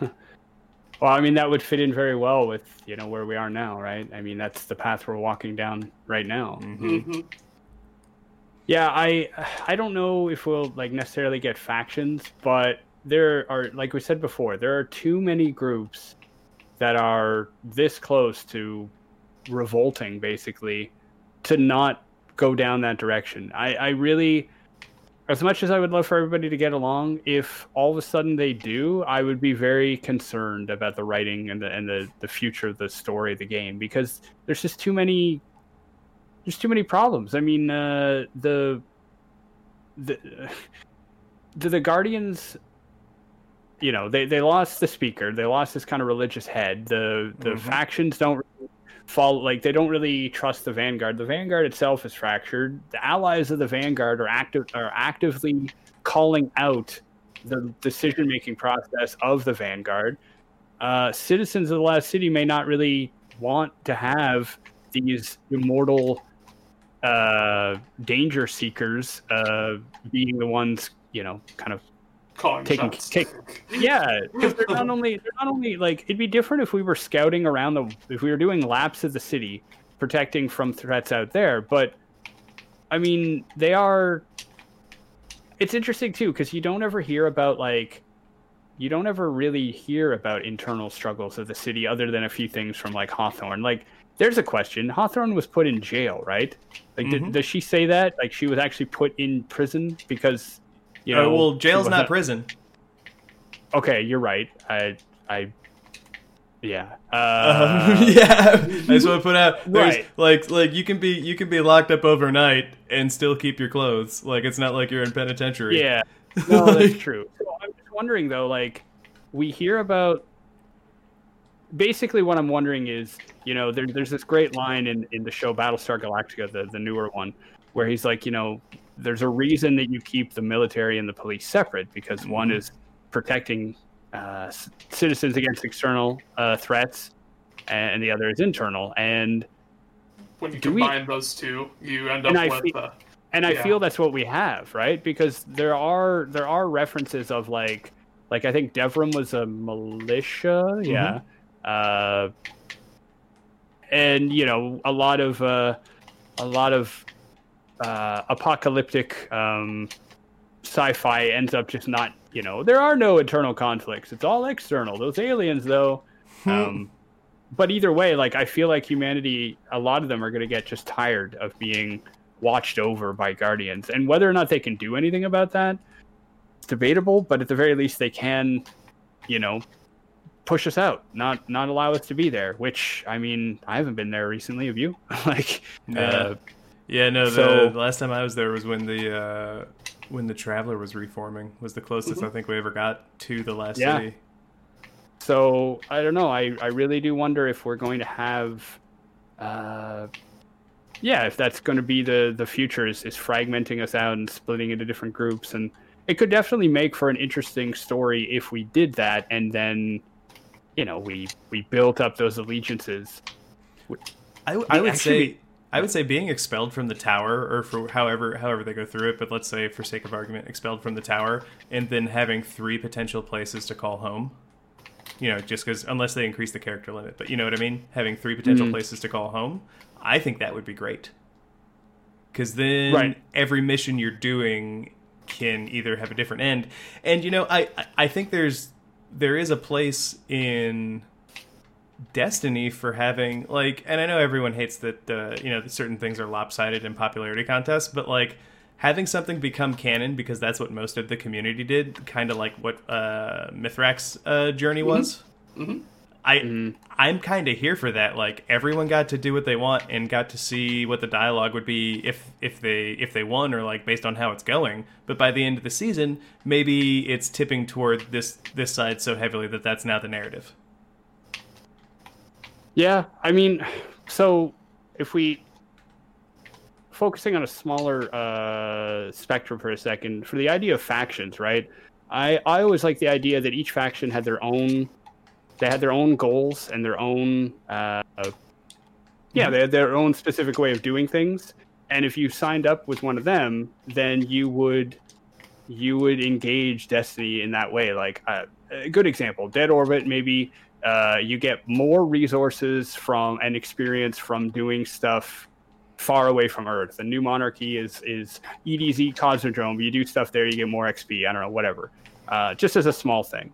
But then you have some kind of either rally or election or the the story develops in such a way that okay, look, you may be aligned with Future War Cult, but Dead Orbit's the one in charge right now.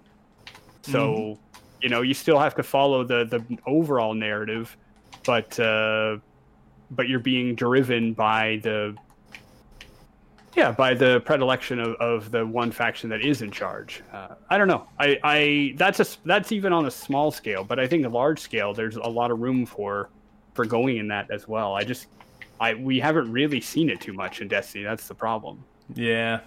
And, and and I will say even even when the faction rallies were here were here, the most you got was a was a banner for a week in the Yeah. tower. Like, look at how good you did. Aren't you proud? I I honestly thought that at least the like security guards and the robotic frames would get like little vests or something to be like, okay, the uh, new Now I'm really in sad they didn't. now.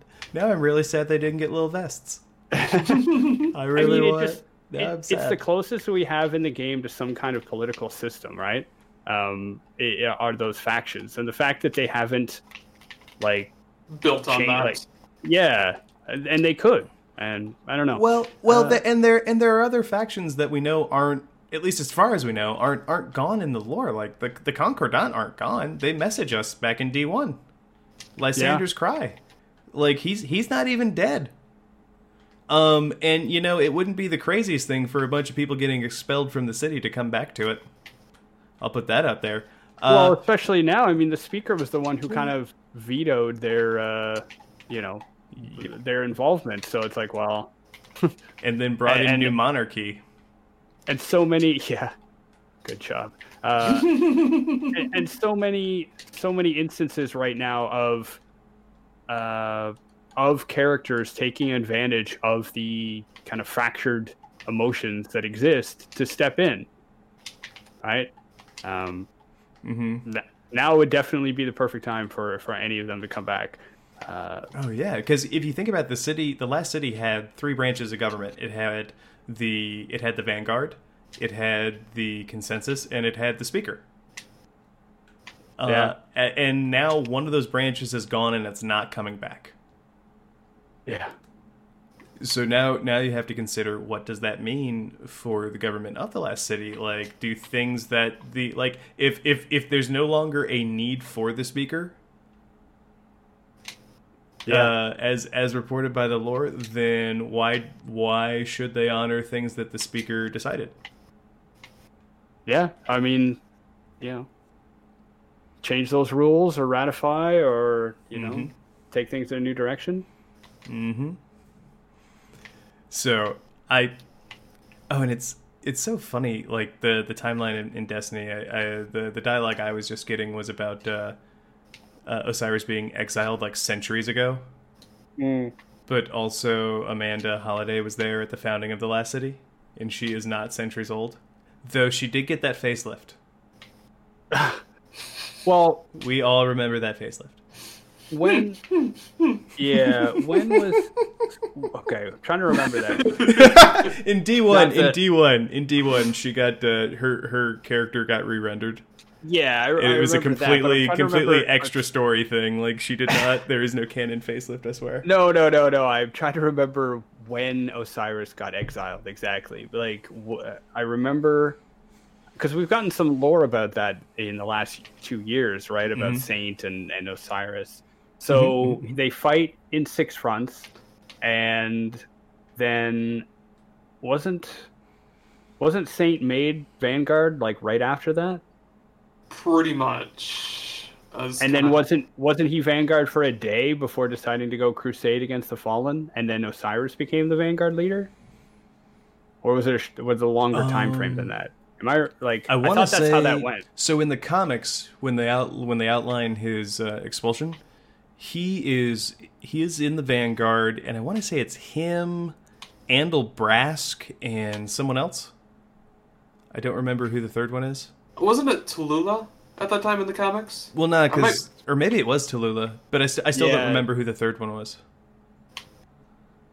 Um, yeah, I don't remember. the Oh, uh, third either. Saladin. It was Saladin.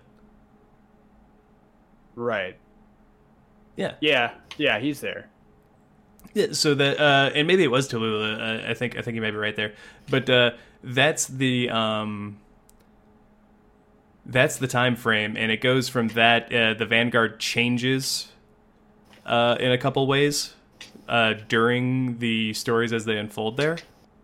So I want to say by the end of it, Ikora is who replaces him, and I believe what would become the modern Vanguard. I think she was the third member of it. Right. And so it goes from so you really go through multiple vanguards during that that time as the story develops. You have the original one with Tallulah, Saladin, and uh, and um, Tallulah, Saladin, and oh, I'm blanking. I'm having a mind fart while I while I try to play. Tallulah, Saladin, and Osiris, the guy we're talking about Yeah. Um, Tallulah Saladin and Osiris, uh, all the way to what would basically be the vanguard that we encounter as the Guardian back in D1, which is Ikora, Zavala, and Cade, yeah. and Cade, yeah. So like they go through at least that's 300 vanguards right there. uh, so I think it's I think it's I think it's kind of fair to say like I, I'm start I'm starting to wonder if guardians just exist in dog years or something compared to compared to everyone else because like the the and, and then for him to be having been expelled for hundreds of years after that like how long have how long were they the vanguard I mean, that I I could believe that they were the vanguard for a very long time. I, I uh, like 200 there's something years that that pins us down as to when we start. Like when when the guardian is risen, is there like, oh, it's been 20 years It's a great disaster? Like, is there anything that that puts us in that time frame? Because I don't I don't know if there is. And honestly, like it wouldn't surprise me if they were the vanguard, the three of them, the classic three, for hundreds of years. but but then you I go back can, to like then yeah, because then I guess Amanda Holliday is there. yeah like that's that's ooh Well, actually, ooh, there's a question. If we're going if we're going off of that, uh, when is the first time in that in that cinematic? So, uh, anybody who's listening, we're talking about the cinematic. I think where like Zavala's little uh, like his his lifetime, right? And it is Mhm. showing. yeah Um, His his wife and all that all that jazz. Right. So when do you first see Amanda Holliday? Because the only the first time I remember seeing her, she's like gazing up at wonder as a ship flies and they're standing on top of the tower. mm-hmm Well, Um, yeah maybe I mean, f- first off, the definition of the city. Maybe the tower was one of the last things that was built. I I think so because I think I think as possibly part of that cinematic or at least part of her uh, previous stories with the chaperone, I believe when she gets there, it's it's a camp. That that's like Oh, it's a pretty so big true. camp. Yeah, yeah. That, that breaks the whole of my theory because I was going to say, well, like maybe you know, Zavala and Ikora and Cade have been building the city from tents, and then toward you know after a while, uh, Mhm. then she shows up, but her family showing up, and it's not her great grandmother; it's, it's you know her mother and her. So hmm mm. Yeah. yeah, It's just so Uh, yeah because like as far as we know, human life expectancy like dipped again. Although they are all under the traveler all the time, basically. So Yeah, I, that's another thing too. I mean, I guess we could excuse some things because triple human lifespan, but also, was that ever was that ever explained? Is that is that our lifespan tripled because the power of the I don't know what UVT radiation? You know, like I always Uh, took it. I always oh. took it as uh as like through wisdom and technology. yeah through things gleaned be, just because the traveler's hanging out. Right. And I mean that that makes me wonder like did someone pull up a spectrograph and go, "Huh, this thing is emitting on wavelengths I didn't even realize. I will use this to invent a dermal regenerator or like, you know, like how does Mhm. how does the exist I I mean, I don't know. Well, it's been asleep have- the whole time till recently too. Whereas before in the golden age, it was awake. That's true, I guess. So maybe it and, and speakers like those who apparently could more closely communicate with it uh, predated the city. So maybe maybe so, maybe somebody was like, "I have an idea for a microwave that cures cancer." I don't know where I got that idea, but I think it was a dream involving a shiny ball. Uh, you know, and, and maybe that's how some of the like. I don't know. There's there's a lot there. Yeah, for sure. And it's it's really odd too because the the effects of the traveler seem to be felt by everyone before the traveler is canonically even at Earth. That is true. Yeah, I remember them talking about that. Um, So it always yeah, like there's there's this like question of it of it being, uh, yeah, of its of its influence like affecting us or affecting Earth, and it still hasn't even like shown up at Earth yet. Mm-hmm.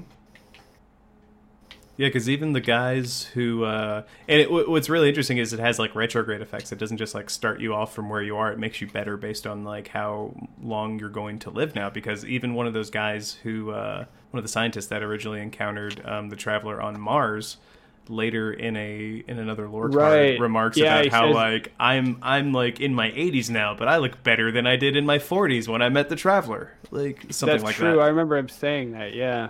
Something that might not Huh. be the exact time frame. Anyone who like has it up in front of them, I apologize. I am reading Ares one right now. I will have you know, Taylor, Taylor B. This is the lore police. We- What a very different YouTube channel that would be. oh, yeah, man. the time the timeline is always it's always all over the place, and I I, I don't know. I, I mean that's that's the issue of trying to look ahead is that we can't even we can't even uh, settle on What's Like- already happened?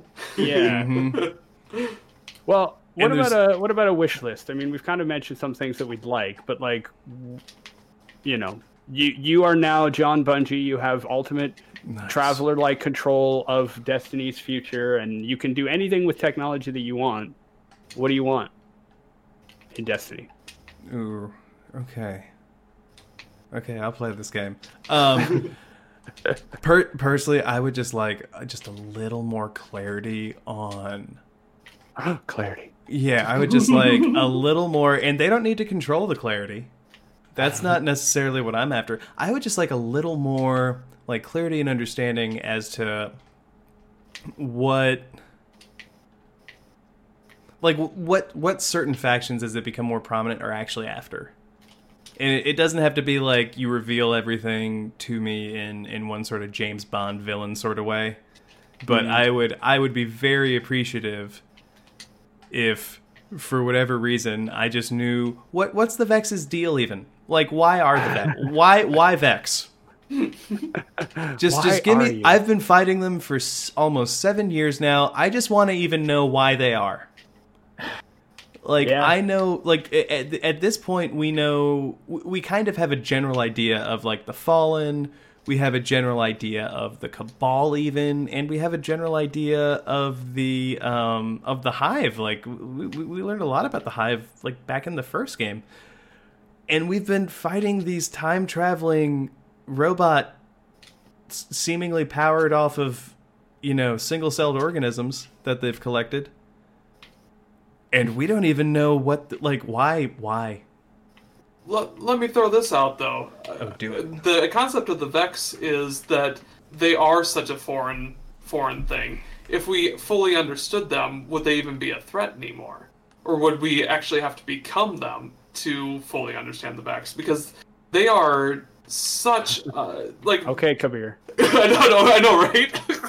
i'm gonna take us to the tower but uh, it's it basically boils down to they're there's such a a different different entity that even even the game basically tells us itself that they're almost impossible for our our minds to understand because they are based on a just a different and uh, like a different type of existence. It's like they exist on a different plane, similar to ours, but it's it's a little bit different rules.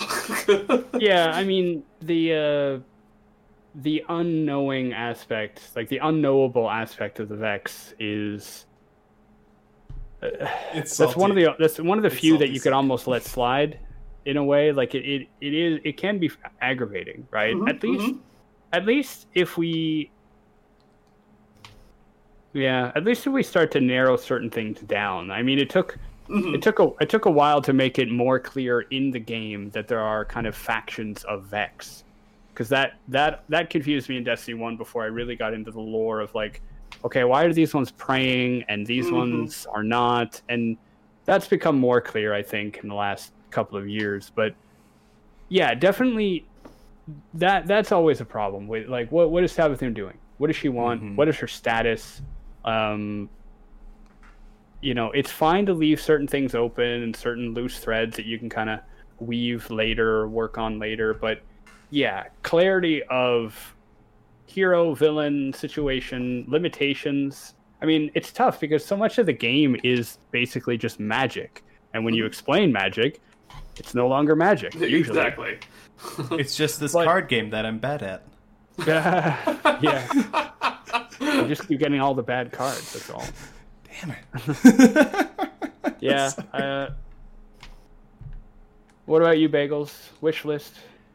Um, well, honestly, I'd like to see just more. Like, I, I agree with you on, a lot of the aspects of. I'd, I'd like to see a lot more of just like character development. Um, like, and, and I know it's difficult, but it's what what uh, has me so excited about the expanded universe type type concept. Um, where they can actually put together like films or books, especially. Like one of the greatest things about the Halo universe are the books. It's the the game lore itself is is good. Don't get me wrong, but like if you've ever read Fall of Reach or The First Strike, any of those books, they are phenomenal uh, to to like piece together what's going on in the background. Because if you're just playing the game by itself, like I I don't have a clue what's going on half the time in like even Reach Halo was so, Four. Reach was so hard to understand. yeah.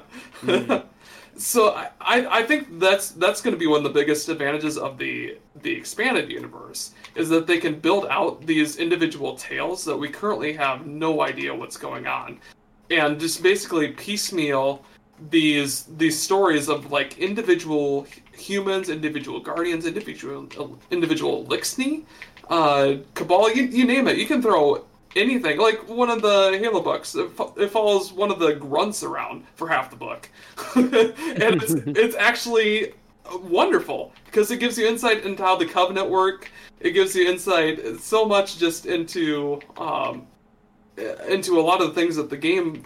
It, it probably couldn't succeed at doing that because you're following a protagonist. And um, so, I, I mean, obviously, the game, I, w- I want to explore and develop characters as well.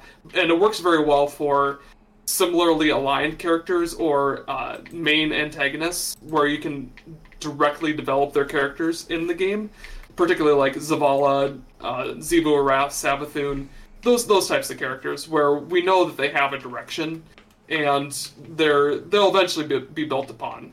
But uh, um, some of those minor characters are it's it's going to be pretty hard to build them into the game th- th- itself without like taking the time to write out a book, a novel. Yeah, I mean, and that's that's what I hope happens. I, as you were as you were talking, I was like worried about the possibility of yeah, we're just gonna move all all Oh, no, like, no, no. development and stuff outside of the game. We'll just No. outsource it to our books. But yeah, I mean that that is a great opportunity. Uh, film like the comics, as much as there were issues with them, they did add a lot more. They made certain Mhm. things clear. They set things in order. Mhm. Um, and, and even even just Cade's six, like that story of Cade and and six The other kind of yeah. mercenaries, Mhm. you know, that kind of makes Forsaken have a bit more context. It's like Mhm. where did these guys come from? Now we know. Um, so I, I I am looking forward to that, but yeah, I, in game. I'm really happy with how they've been doing seasons. They uh, we've been getting more dialogue. Just like just the fact that during season of arrivals, it was almost impossible for you to not know what was happening in the game. And I actually had conversations with people, and I found out that they don't ever apparently keep the audio on. But I was like, "Have you no, done no subtitles either? Uh, yeah, exactly, right? Always subtitles. But uh, I was like, the contact public event, the dungeon, and what was the third thing? The weekly story quest. I'm like, if you do any of those things, they're telling you what's happening. Um, and uh, the the fact that we've gotten the kind of evolving week to week story with the battleground so far.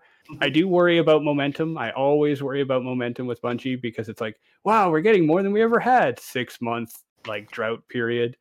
Um, you know, but I, uh, yeah, I, I really hope that we get more of that. And like you said, if you, if even if you need to put certain characters together and only develop them, and I think there's a way that you can kind of put all the characters on separate train tracks that sometimes converge and if you're not actively looking at them, they're still moving forward, right? Mhm. Like the big the big thing is Ikora, right? They brought up Ikora and like, oh, you know, we see that you're missing her. She's gonna have a part to play next season, and then she's gonna have a big part to play in Witch uh, in Witch Queen. Yep. Well, you could have easily, you could have more easily uh, had her story continuing to move forward, even without writing any more lore for her or having Gina Torres like come in and do any dialogue. You, like, what is Ikora doing? I think in the lore this season, Ikora has is has is doing two things. She's speaking with, uh, like okay, three things: Saladin slash Saint and uh, Osiris and Zavala, and uh, Honor in, in some of the the lore. She's she's speaking with those characters, and I don't know to what end exactly, but she's keeping she's keeping Honor going. So I said before, I'm like, why not just have her say, look, the responsibilities of the Vanguard are important, but I really feel like I'm losing my connection to what what's important out there. I'm gonna go to the city and I'm gonna just do like reparations. I'm going to, you know, I'm I'm gonna basically go and do charity work in the city, right? Um, and that that way she's still active in the background, and she still feels important. She has a part to play, but it's fine that she's not standing around doing nothing, and that she's not uh, that she's not saying anything. And I just I think that they could get to a point where most of the characters have had a season at some point or another where they've been relevant and when they're not 100% relevant they're still doing something they're just not in the spotlight you know like people are excited about ana bray rasputin ada one and they're not doing anything in the lore right now. They're they're non-existent for all intents and purposes. And i think i think they could get that they could get there with all of the major characters. Uh, and that, and that's that's one thing I would like to see is that two just let me into the last city, like just let me into the last city. You know that let me So in dot meme. Like We're so close. Me- We were like down there. yeah, yeah. I was like digging in the sewers just so I could be closer. But you know, um, yeah, I, I I always I love exploring the the deep, crazy ideas uh, of Destiny, but I really also love exploring the the personal stories, and I just want more of those. I want to meet characters uh, who are interesting, who I would feel like actually protecting. Maybe go on a rescue mission where we actually rescue someone, because that's kind of rare. uh, Oh, dude. you know, Yeah, we we are such cheeks at rescue missions. yeah. We so whether you're a new light or an old light, you've successfully rescued one person. Who that Ouch. is changes, yeah. and even if you're a new light, you're still like one for three. Yeah, yeah, that's true. So Yeah. you know, Well, I think that kind of runs out of my steam on Yeah. uh, my ideas on the future. I mean, yeah, I don't. I still don't know what they're gonna call. I keep. I'm gonna call it all kinds of Lightfall plus one, Mhm. Lightfall plus. Uh, Lightfall excited- 1.2. yeah, I'm ex- I'm excited for all of it, and uh, it it does seem that they narratively it does seem like they like Bungie is. They've always cared about it, but it was always I always felt like the lore guy. I don't know if I told you this before. I always felt like Bungie was a bunch of jocks who had like one guy mm-hmm. who was in the treasury who they kind of needed, but they didn't quite always understand each other. And they're like, "Yeah, we have this like game we're gonna do. It's gonna be shooting. It's gonna be jumping around.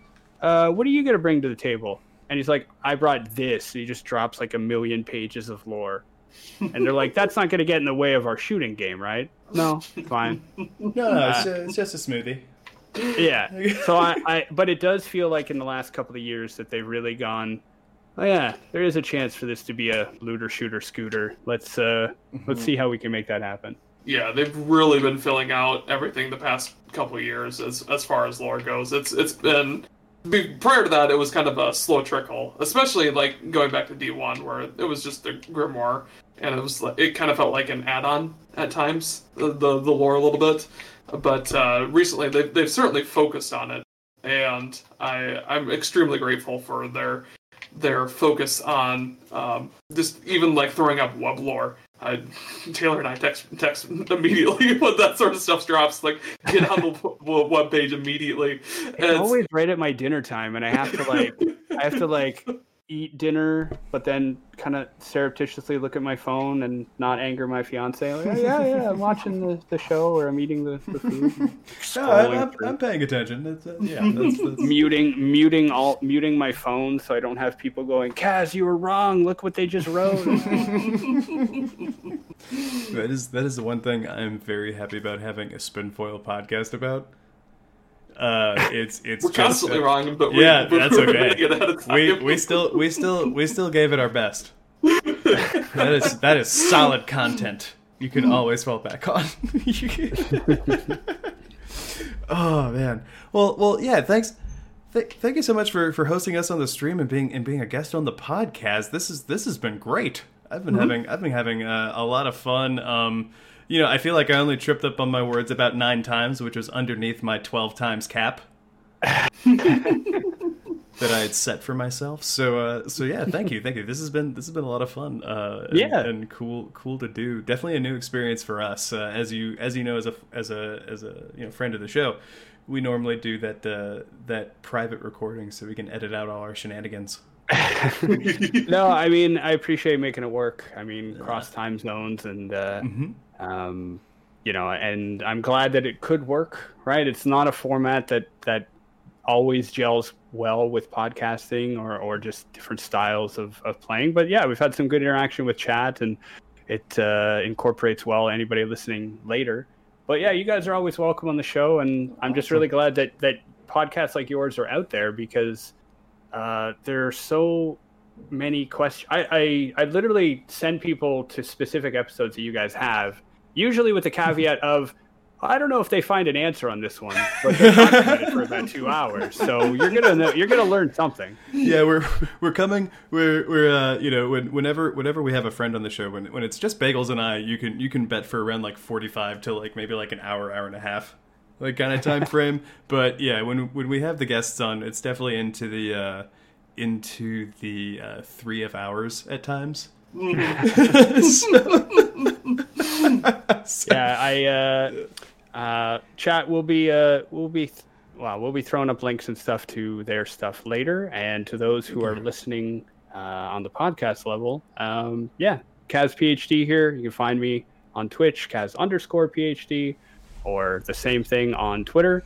And yeah, we we like entertaining all kinds of fun uh, little theory, lore theory uh, theorizing and spin foiling as well over here. So I appreciate being. I, thank you for letting me on here and for all the flexibility because I did not make it easy, chat uh, and listeners. I, you know, I live six or seven hours away from these guys, and I was like, "Hey, you want to come on my stream instead of doing it in a nice enclosed environment where you can edit everything?" And mm-hmm. yeah, so uh, mm-hmm. no, thank you very much for that as well. No, this this was cool. This was this was definitely like a nice uh, a nice change of pace. Uh, yeah, we, we appreciate you, you having us on because it's it's been a blast and uh, I, I certainly have enjoyed doing changing th- changing things up a little bit. I'll say that much.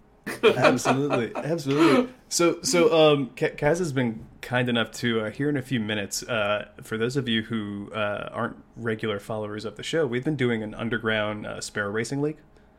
And we're actually going to do the final match right after this recording. Uh, we're gonna Bagelz and I are to move over to PC with our good friend Bladed, and they are the two finalists.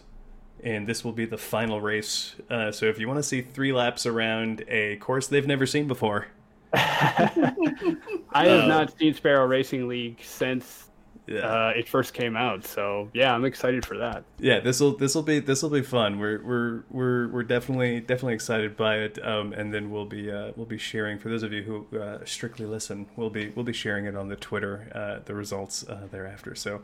You know, with that, everyone, thank you so much for showing out to the stream. Thank you so much for tuning in. Uh, I think I think at the time of this recording, this will probably come out next week.